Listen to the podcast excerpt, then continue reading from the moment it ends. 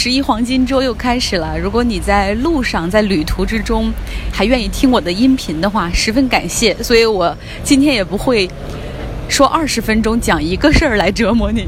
大法官卡瓦诺的提名还是看来还是个连续剧，本周吧，应该可能会有一个结果。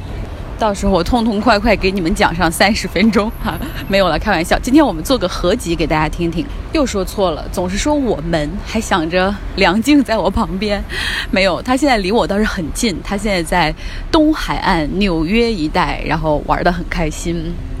先来讲个老故事吧。所有人想知道沙特和美国之间到底有多好，那这个老故事就发生在二零零一年九幺幺。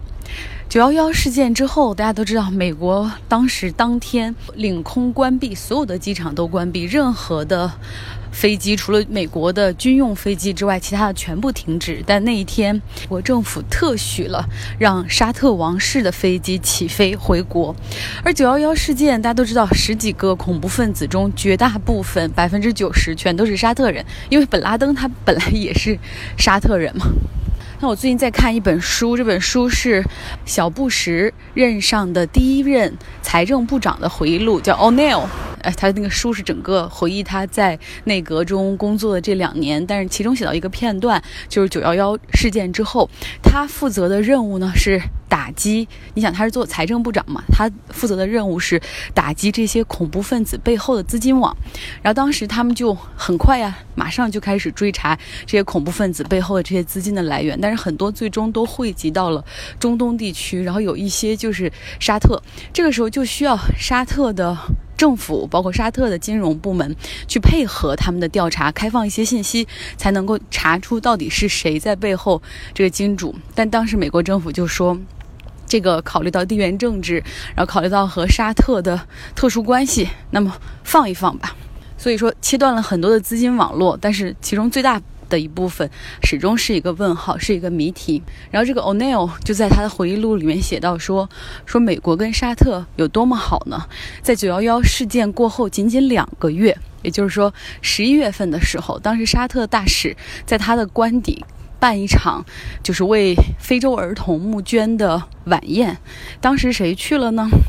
布什的太太劳拉·布什。”他是主办人，然后请了政界几乎所有的内阁成员携带家属，然后很多的 NGO 都去了。我们再看一下赞助商的名单：埃克森美孚、雪佛龙、沙特阿美、福特汽车、通用电气、科威特投资、花旗银行、万豪、美林美银，还有制药的辉瑞。然后，另外还有像洛克菲勒家族的代表啊，等等，还有一位特殊的来宾，他是南非总统曼德拉。当时他是携自己新婚的妻子，然后前往美国来帮沙特站这个台。肯定有人也会问，说为什么曼德拉会跟沙特关系这么密切呢？告诉你们，在九十年代后期的时候，当时沙特的。法赫德国王给曼德拉的那个党非国大一笔非常大的赞助，五千万美元，所以他们是非常好的朋友。所以说，当你看到这些赞助商的名单的时候，你就会发现，美国的很多企业，大的企业在沙特的利益，已经是和沙特这个国家地区的稳定已经是不容分割的了。再说回到稍微近一点儿，在奥巴马任上的时候，当时九幺幺遇难者的家属准备起诉沙特政府，然后他们认为沙特政府。对于这起恐怖袭击也要负起责任。最终是奥巴马动用了总统否决令，他签了一纸这个总统的行政命令的一个否决令，就是说这些家属是没有权起诉别国政府。他是这样出来跟公众说的：说我们不希望大家去浪费这个钱，因为你去告沙特政府是没有结果的。然后另外更重要的是，沙特是我们在中东的重要盟友，是因为那个美国已经深陷伊拉克和阿富汗，呃，需要这样的一个。忠实的朋友帮他们去稳定中东的局势，包括美国的能源安全等等，巴拉巴拉。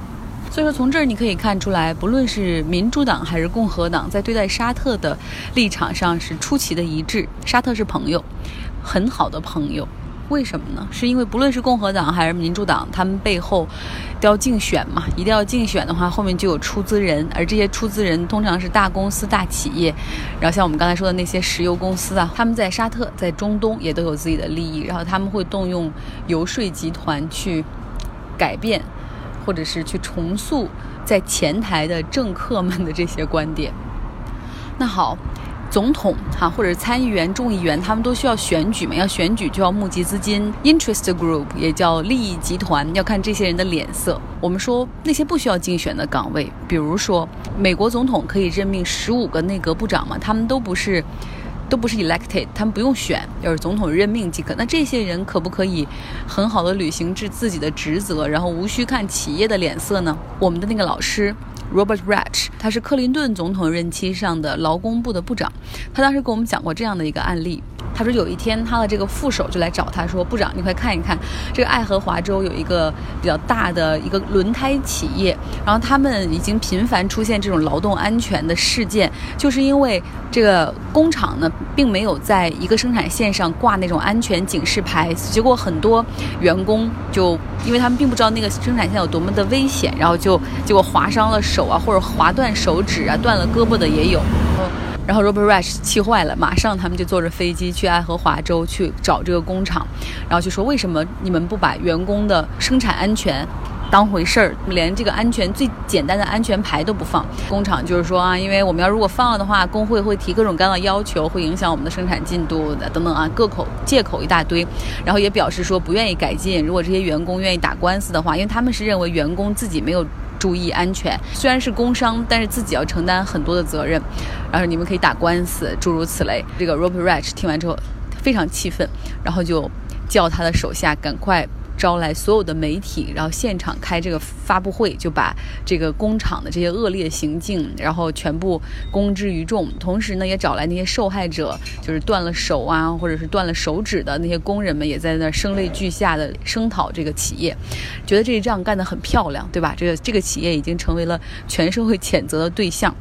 那结果怎么样呢？Robert Rach 说，他一回到华盛顿那边，马上来电话说，这个企业的回复是我们要把这个厂关掉。你知道关掉这个厂意味着什么？这可能是爱荷华州的一个纳税大户，可能是那个市最大的用工企业，一下子就会损失七千多个就业岗位。州长也来找他，当地的那个劳工们甚至就直接出来说说，我们不希望这个企业走，我们也是被逼无奈才协助美国劳工部开这个发布会的，等等，就所有。人过来都开始谴责，所以我们以前说银行业有大而不倒。其实，在各个地方上，如果你是牵扯到了成百上千个就业岗位的话，那他们就有一定的谈判的能力。哪怕是美国最后的劳工部长，也要想办法去跟这个企业求和解方案。不说这个了，说个花絮吧，给大家听。在湾区有一场惊天地泣鬼神的演唱会，这就是。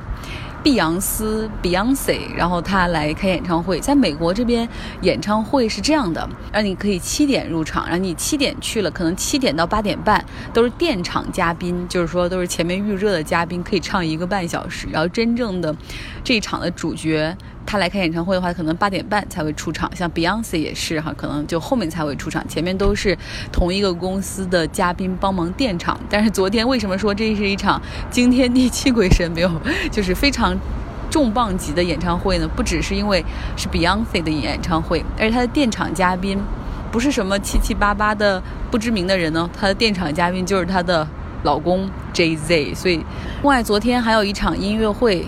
在我们学校的 Greek Theater，就是希腊剧院举行，是马友友的大提琴独奏会。他拉了两个小时巴赫的曲子。马友友今年已经六十岁了，他出生在一个音乐世家。他自幼开始学琴，一开始是小提琴，后来学中提琴，后来学大提琴。呃，他是出生在法国巴黎，然后后来跟着爸爸移居到了美国，还有他姐姐，他们在美国都是以那种音乐神童的角色首次登场。他在七岁还是八岁的时候，当时就在肯尼迪总统的招待晚会上，然后为大家演奏。我想说的不是给他的个人介绍，他的事很多大家都知道了。我只是想说，他已经与这个琴与音乐为伴，已经五十多年了。到现在，他也乐此不疲。这真的很难，一个人的兴趣能够持续这么久，而他真的很喜欢。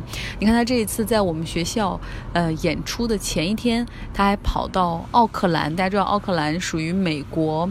贫富差距比较大的城市，然后种族问题也比较严重，然后他就去一个那种在街头，他提前把地点和时间公布，就是说请大家可以都来看，然后是免费的露天音乐会。最后要说的是，Kanye West 就是卡戴珊的老公坎爷，他最近说自己改名了，他不叫 Kanye West，而是姓 West，然后他现在说。不不准备叫做坎坎爷，准备叫做以后叫大家就叫他爷好了，好会占中国人的便宜。你知道他小的时候，小的时候五年级，一九八七年的时候，他妈妈来中国的南京大学教英语，然后他就跟着母亲来南京上了一年小学五年级。原来还挺正常的，是从中国回去以后性格大变。好啦，十一国庆快乐，大家玩的好，吃的好。